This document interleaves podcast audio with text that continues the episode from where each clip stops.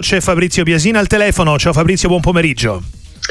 Eccoci, ciao, buon pomeriggio a tutti. 334 773 0020 per le vostre chiamate, 366 084 122 per i messaggi. Ti suggerisce Fabio dalla Svizzera, o meglio lo fa ad Allegri, ha sempre giocato col 4-3-1-2, sempre forse un po' troppo, ma insomma ricordiamo a Cagliari agli esordi in Serie A da allenatore, mi sembra era questo il modulo, no Fabrizio? Perché non provarlo anche sì. con questa Juve, avvicinando Chiesa alla porta?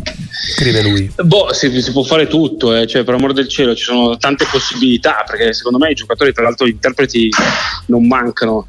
Diciamo che al netto delle preferenze de, che può avere una, chiunque, cioè qualcuno preferisce il modulo a tre davanti, qualcuno le due punte, eccetera, eccetera, la cosa che lascia un po' così è che questa Juventus, che forse non è la Juventus più forte di sempre, su questo siamo d'accordo, però io credo che abbia la possibilità di eh, giocare con un po' più di coraggio in alcune partite come quella di ieri. La, ieri è arrivata una vittoria importante all'ultimo secondo, io credo che questa Juventus si possa permettere di essere anche un filo più spregiudicata in, in avanti perché ha dei giocatori che glielo possono permettere. Andiamo a Venezia, c'è la domanda in diretta di Lorenzo per Fabrizio Biasina Sportiva, benvenuto. Sì, salve Sportiva, salve Biasina. Volevo chiedere un parere a quest'ultimo se, per la prossima stagione se Deulofeu dell'Udinese rientrerà eh, oppure prenderà gli scarpini a chiodo perché a mio parere è un giocatore che se in forma e se gira eh, ha il suo perché. Certamente, sì, okay, è un, è un bel talento, grazie a te Lorenzo, ah, però insomma, ha manifestato qualche dubbio rispetto anche alla sua situazione fisica, però l'Udinese spera ovviamente che possa in qualche modo allontanare cattivi pensieri, no? Eh, ne stiamo parlando da purtroppo tantissimo tempo, sì. cioè, lo, lo, sappiamo, la miglior udinese degli ultimi anni è stata proprio quella con Deulofeo in campo, perché è un giocatore con le sue caratteristiche è in grado di innescare e di far rendere al meglio tutti i suoi compagni di squadra. Purtroppo ci portiamo dentro questo dubbio da, da, da tanto, troppo tempo e quando passa il tempo diventa sempre più difficile ragionare su un suo eh, ritorno. Addirittura c'è chi, c'è chi parla di eh, possibilità di vederlo poi all'interno della società ma in, in, altri ruoli e quindi insomma io credo che l'Udinese al netto di una speranza che deve mantenere viva deve ragionare su alternative che possono far rendere al meglio i suoi giocatori sul campo. Un altro Lorenzo ma da Milano, benvenuto a Sportiva. Buongiorno, buongiorno a tutti, eh, ciao Fabrizio, ciao. Eh, grande giornalista che stimo, che stimo molto. Eh, beh, io vado su argomento Inter, quindi per me la notizia importante è questa di, di Zang che sarebbe pronto a rifinanziare. E sinceramente non sono per nulla contento.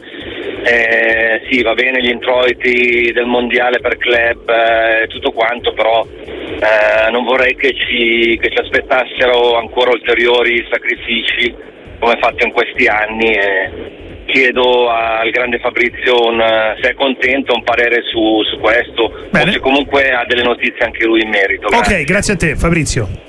Allora, posto che siamo sempre nell'ambito delle indiscrezioni, no?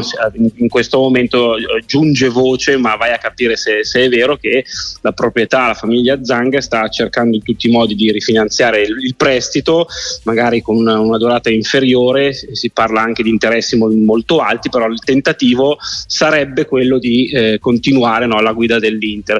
I motivi sono molto semplici, al netto dei debiti che sono ancora eh, tanti, no? li conosciamo i numeri, la, la verità è che i parametri giocatori dell'Inter stanno migliorando su tutti i punti di vista, no? dal punto di vista del fatturato, degli introiti, della raccolta, quindi insomma la, la sensazione è che se tu eh, resti alla guida dell'Inter ancora un paio di stagioni, poi il, la squadra può, può valere, potrà valere ancora di più detto anche che l'anno prossimo ci sarà il primo mondiale per club nel 2025.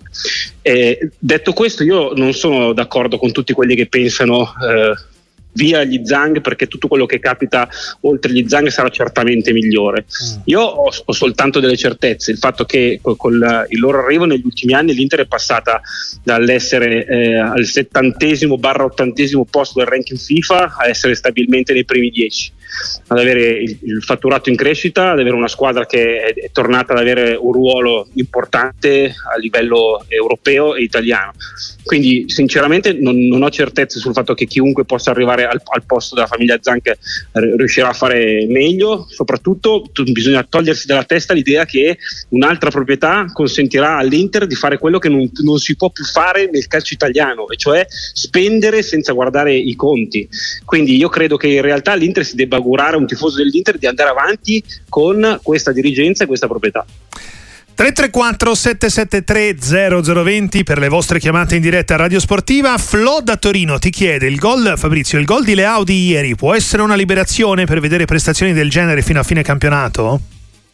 Ma io continuo a pensare che ci sia troppo accanimento nei confronti di un giocatore che tendenzialmente anche quest'anno è vero, è mancato sotto porta. Io penso che lui debba migliorare da questo punto di vista, debba diventare addirittura più egoista. Qualcuno pensa il contrario. Io credo che in realtà invece lui debba un po' più, eh, concentrarsi su se stesso. Troppe volte è uomo assist e eh, pensa a concludere poco. Troppe volte è lontano dalla porta e secondo me dovrebbe starci ancora più vicino. Ma al netto di queste considerazioni, che lasciano un po' il tempo che trovano, io penso che chi ha visto visto qualunque partita del Milan si rende conto che siamo di fronte a un giocatore che incide nella produzione del Milan oltre il 50%, cioè se c'è un gol del Milan tu sei media, mediamente certo che Leao c'entra in qualche maniera. E quindi sì, ieri ha giocato straordinariamente bene, ma non è che di solito non gioca bene, qualcuno lo attacca per il suo atteggiamento sul campo, io credo che sia parte del suo essere, semplicemente bisogna sperare che si avvicini un po' più alla porta, ma questo è un giocatore straordinario.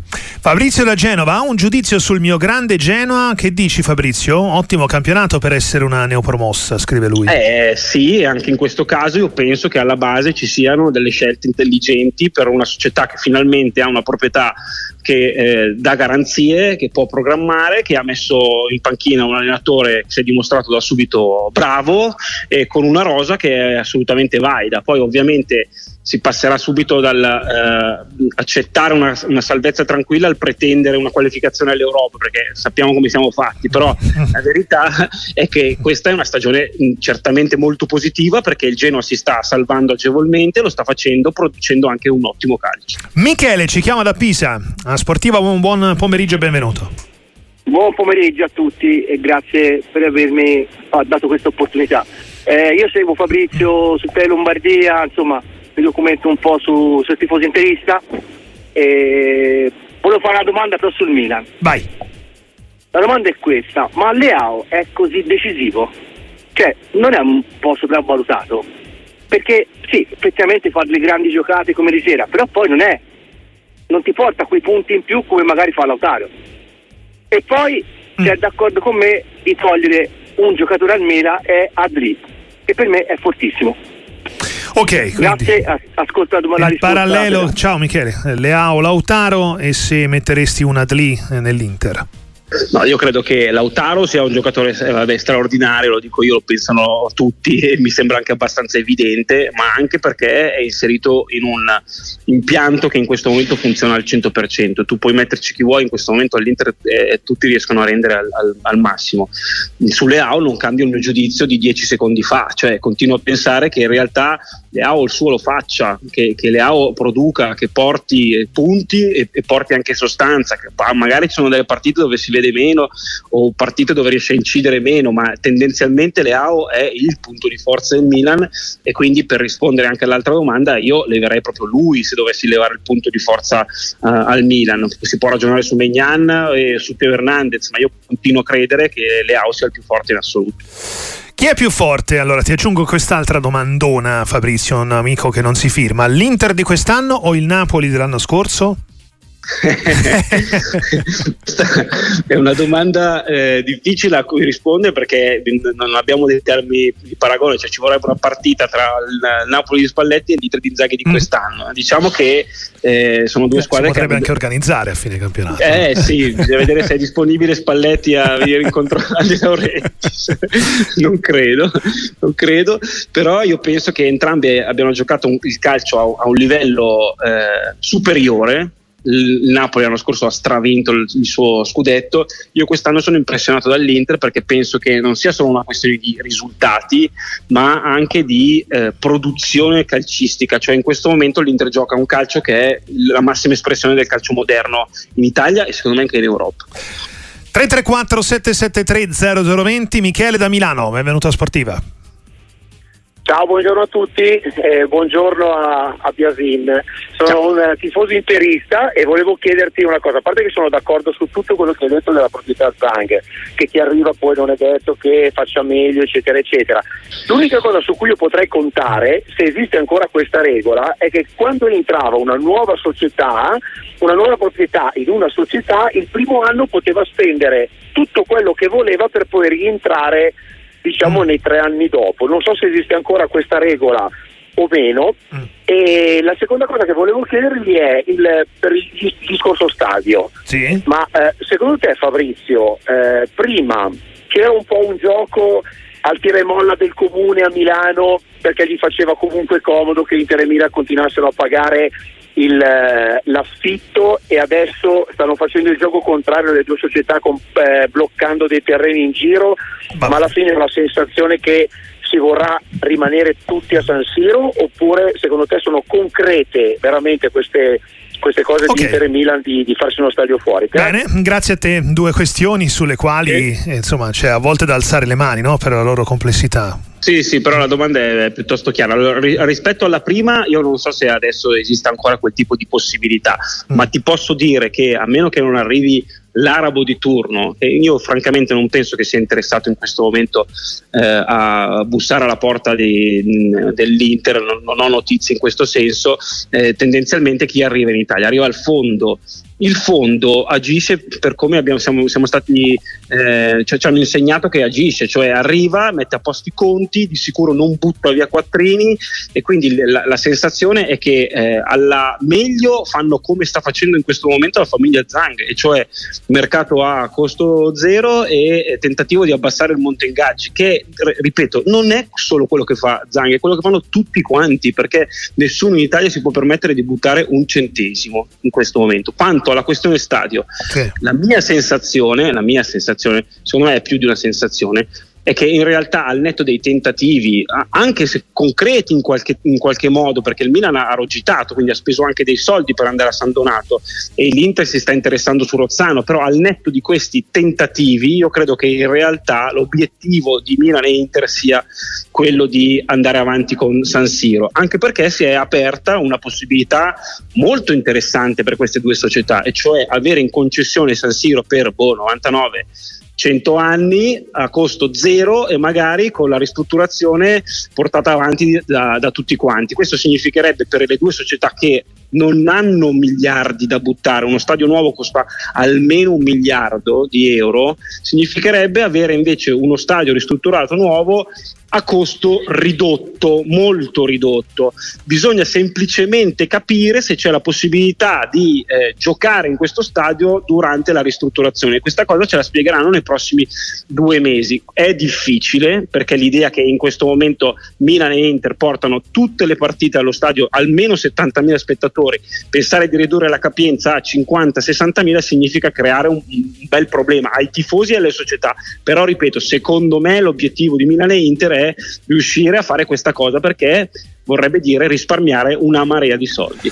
Con tutti voi a Sportiva Fabrizio Biasin 334 773 0020 prima di riprendere poi gli approfondimenti anche sui temi che non sono calcio, tra poco una passione sportiva molto ricca e poi dalle 15 tanti ospiti per approfondire e concentrarsi invece sul campionato, i suoi verdetti e l'attesa per le gare di oggi. In diretta vi raccontiamo Roma-Torino e stasera Fiorentina-Lazio. C'è Jacopo da Sarzana con noi, buonasera. Ah, buonasera ragazzi, eh, ormai vi chiamo amici perché vi, mi fate compagnia tutti i giorni e volevo, volevo, capire perché non fate un programma una volta al mese in, in televisione, una, una, diretta tv live, sarebbe una cosa spettacolare. Ci pensiamo. Eh, grazie. Intanto grazie per il vostro, la, la vostra professionalità. Allora, io ho una domanda da fare che sta qua. Vai. Eh, ieri ho, visto la, la partita uh, dell'Inter, no? Mm-hmm. E ho visto il cambio dell'arbitro per, per infortunio. Ma ci potrà essere un domani una legge che comunque deve dire che l'arbitro venga valutato in base alle prestazioni della partita e mm. poi in tal caso venga sostituito per farmi i calciatori. ok, grazie. Grazie di ascolto per radio. Beh, insomma, tra, tra, le tante che se ne sentono, eh. questa non è neanche campata per aria, Fabrizio. Esatto. grazie, Ciao. per radio. Fabrizio? Cioè, a fine primo tempo si giudica. Basta che non lo decidano gli allenatori. Secondo me c'è, già abbastanza confusione nel mondo arbitrale. Se arriviamo alle sostituzioni, poi. Beh, però l'amico dice: si possono sostituire se si fanno male, perché non poterli sostituire se fanno male? Dai, è divertente sì, comunque. Sì, sì, però ci vorrebbe un, un, giudizio a partita in corso che insomma è un po' eh, difficile certo, da, certo. da, portare. E comunque ci però, sono poi a fine partita, no? quelli che non vengono designati la volta dopo, quindi eh, come sì, i giocatori perché... esclusi perché hanno giocato male, magari la partita certo. dopo vanno in panchina, succede anche agli arbitri. Cioè, no, perché poi eh, all'interno le fanno le loro pagelle, le loro eh, valutazioni, sì. no? quindi sicuramente poi prendono i loro provvedimenti. Però diciamo che questa è una stagione abbastanza complicata da questo punto di vista. Io, io credo al netto di tutto, perché poi magari parliamo anche del, del rigore eh, dato all'Atalanta mm-hmm. ieri contro, contro, il Milan. Sì. Io credo che in questo momento ci sia troppa confusione a livello regolamentare, mm. cioè i regolamenti sono troppo complicati, i regolamenti devono essere più semplici perché altrimenti lasciano spazio a troppa interpretazione e poi uno giudica in base a quella che è la sua fede tendenzialmente. Uh-huh. Quindi io credo che debbano prima o poi semplificarli questi regolamenti. E l'episodio di ieri va in questo senso per te Fabrizio? Secondo me l'episodio di ieri è molto semplice, cioè da un punto di vista regolamentare quello è rigore, cioè Orsato secondo me si è comportato bene, è stato richiamato da, dal VAR, è andato a vedere, vede il, calcio sul petto e fischia il rigore perché da regolamento quello è rigore. Nel, in, un mondo normale, nel mondo del calcio al quale dovre, dovremmo essere abituati, quello non dovrebbe essere un rigore perché non è successo niente fondamentalmente. Il eh, Holm si, si, butta a terra e mette le mani in faccia, tendenzialmente non è successo nulla di grave, però da regolamento Orsato ha fatto bene perché la fattispecie porta a parlare di imprudenza o di negligenza anzi e quindi lui si è comportato nella maniera corretta, l'arbitro. Ripeto, un tempo secondo me certe cose non erano nulla. Andiamo a Milano, c'è Vincenzo in linea con Sportiva, buonasera. Sì, buon pomeriggio. Eh, volevo sapere dal vostro ospite, parlando ancora di Juve, del discorso di prima, se questa mancanza di eh, spregiudicatezza là, in attacco mm. è una questione proprio di modulo eh, di allenatore, modulo di gioco, oppure di singoli giocatori che non stanno prendendo al loro livello. Ecco, volevo sapere questo dal vostro Grazie ospite. per la chiamata, Fabrizio. Grazie. Io credo che sia una questione di sicurezza, cioè in questo momento Allegri ha eh, certezze rispetto a un certo tipo di atteggiamento in campo, cioè quando sceglie di portare il suo calcio, che secondo me è anche un calcio molto produttivo e intelligente, no? quello di una squadra che eh, fa della fase difensiva la sua prerogativa numero uno e si fida molto poco di un altro tipo di calcio il, il, calcio che porta, che ne so, i braccetti a fare gli attaccanti, il calcio che porta eh, 7-8 giocatori a fare la fase offensiva, il, il calcio che porta tre attaccanti eh, all'inizio della, della, partita. Lui que- di, di, questa cosa ancora non si fida perché ha paura di perdere l'equilibrio che gli ha portato così tanti punti e quindi credo che ci debba lavorare perché la mia sensazione è che questa Juventus al netto dei, dei giocatori singoli se vuol fare il salto di qualità in Italia quest'anno e in Europa a partire dalla prossima stagione debba anche eh, puntare a un calcio più, definiamolo, europeo. 334 773 0020 anche per Diego Dallecce, ciao. Sì, buongiorno a voi. Eh, due domande così. Allora, pensando al futuro, se arriveremo mai ad avere il microchip sulle magliette perché stiamo arrivando che non se ne può più perché ogni arbitro eh, cerca di dare la sua impostazione alla partita e quant'altro, quindi i falli non sono sempre rischiati. Anche un fallo, se un arbitro non ha mai giocato a calcio, come fa a vedere se simulazione o meno? Quindi dovrebbero essere supportati da un calciatore, un ex calciatore. Prima domanda. Sì, seconda, seconda domanda ehm, per la Juve. Dico sempre che Allegri sta facendo un grande lavoro, Mhm. che con i nomi che ha, mi riferisco a Locatelli, McKenny, Cambiaso, Rugani, è gente che 10-15 anni fa poteva giocare solo nelle squadre di seconda fascia. Non ci sono nomi importanti che possono fare, fare il salto di qualità. Ok, Ecco, ok, quindi il lavoro, il giudizio su Allegri alla luce della caratura della rosa della Juve. E poi la questione arbitri, Fabrizio. Allora, su- sulla prima sono abbastanza d'accordo, cioè, la- la- ma io penso che in realtà poi Orsato ieri quel rigore non lo avrebbe fischiato di suo, lo ha fatto perché è un giudice, deve fare riferimento a un regolamento e il regolamento lo porta a dire che quella fattispecie è calcio di rigore, è il regolamento che è sbagliato, ma secondo me di, di suo lui non l'avrebbe neanche fischiato quel, quel rigore. Sulla seconda invece io non sono d'accordo, io continuo a pensare che invece la Juventus abbia dei giocatori importanti e che alcuni giocatori che noi eh, riteniamo non all'altezza in realtà semplicemente eh, debbano essere messi un filo più a loro agio perché è più facile giudicare un giocatore in positivo se gioca in un impianto che produce molto eh, e invece è più difficile se quell'impianto è messo sul campo per eh, diciamo essere un filo più pragmatico.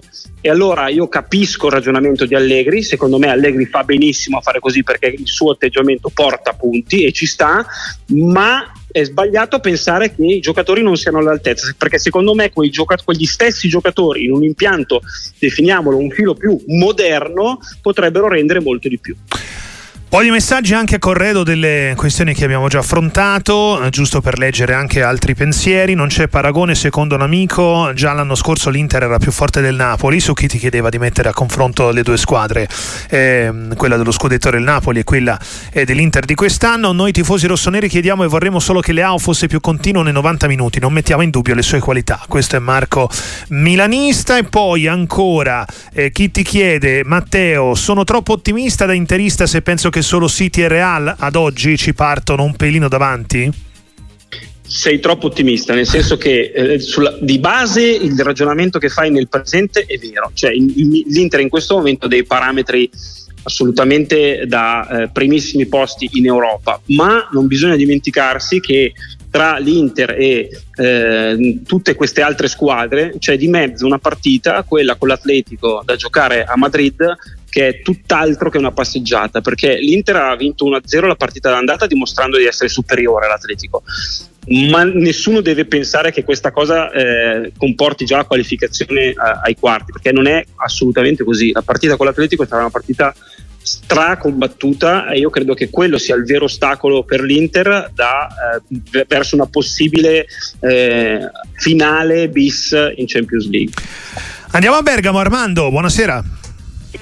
Eh, ciao, Eh, io volevo fare una considerazione sul Napoli perché sono un tifoso del Napoli. Prego.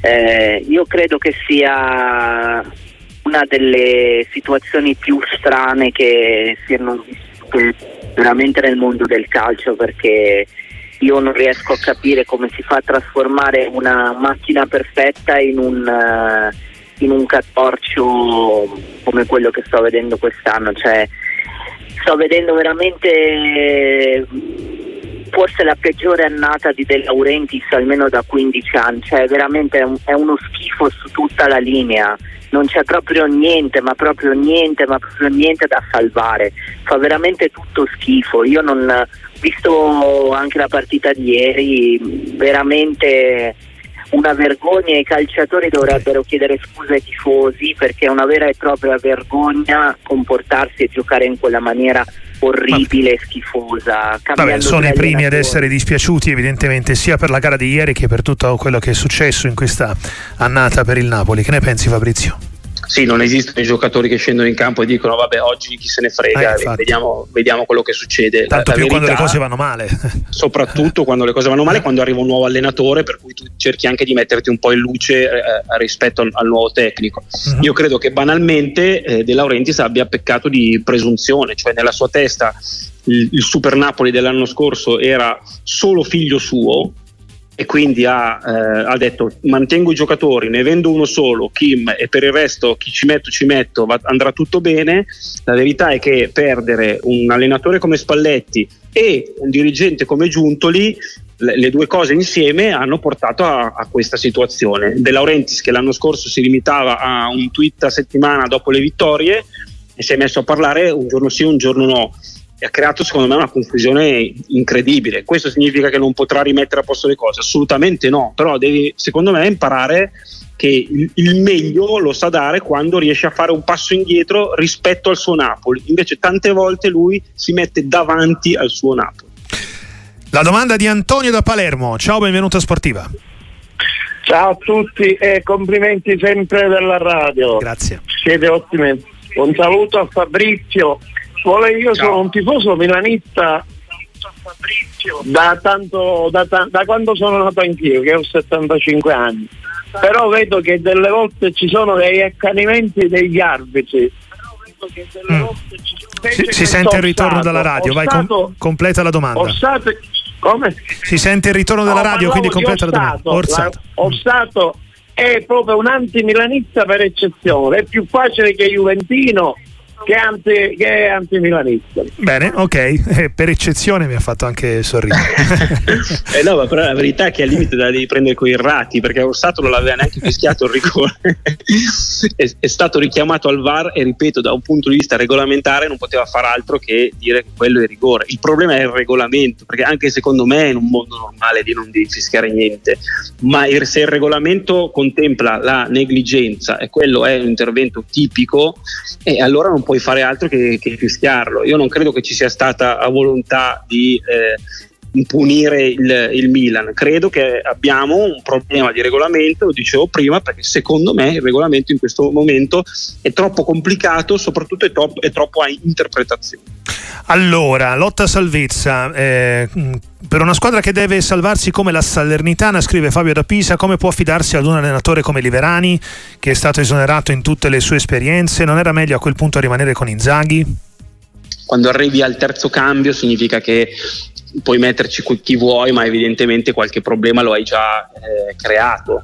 È, è, tutto abbastanza assurdo perché io sinceramente all'inizio stagione, guardando la rosa della Salernitana, pensavo, non dico una salvezza stra tranquilla, ma che mh, sicuramente non all'ultimo posto per, per distacco credo che la, la proprietà Salernitana abbia commesso degli errori di valutazione, si sia fatta prendere un po' dal, dalla fretta, abbia cambiato troppo in fretta. Credo anche che la Salernitana di Inzaghi, al netto dei risultati che non stavano arrivando, in realtà non giocasse un calcio pessimo.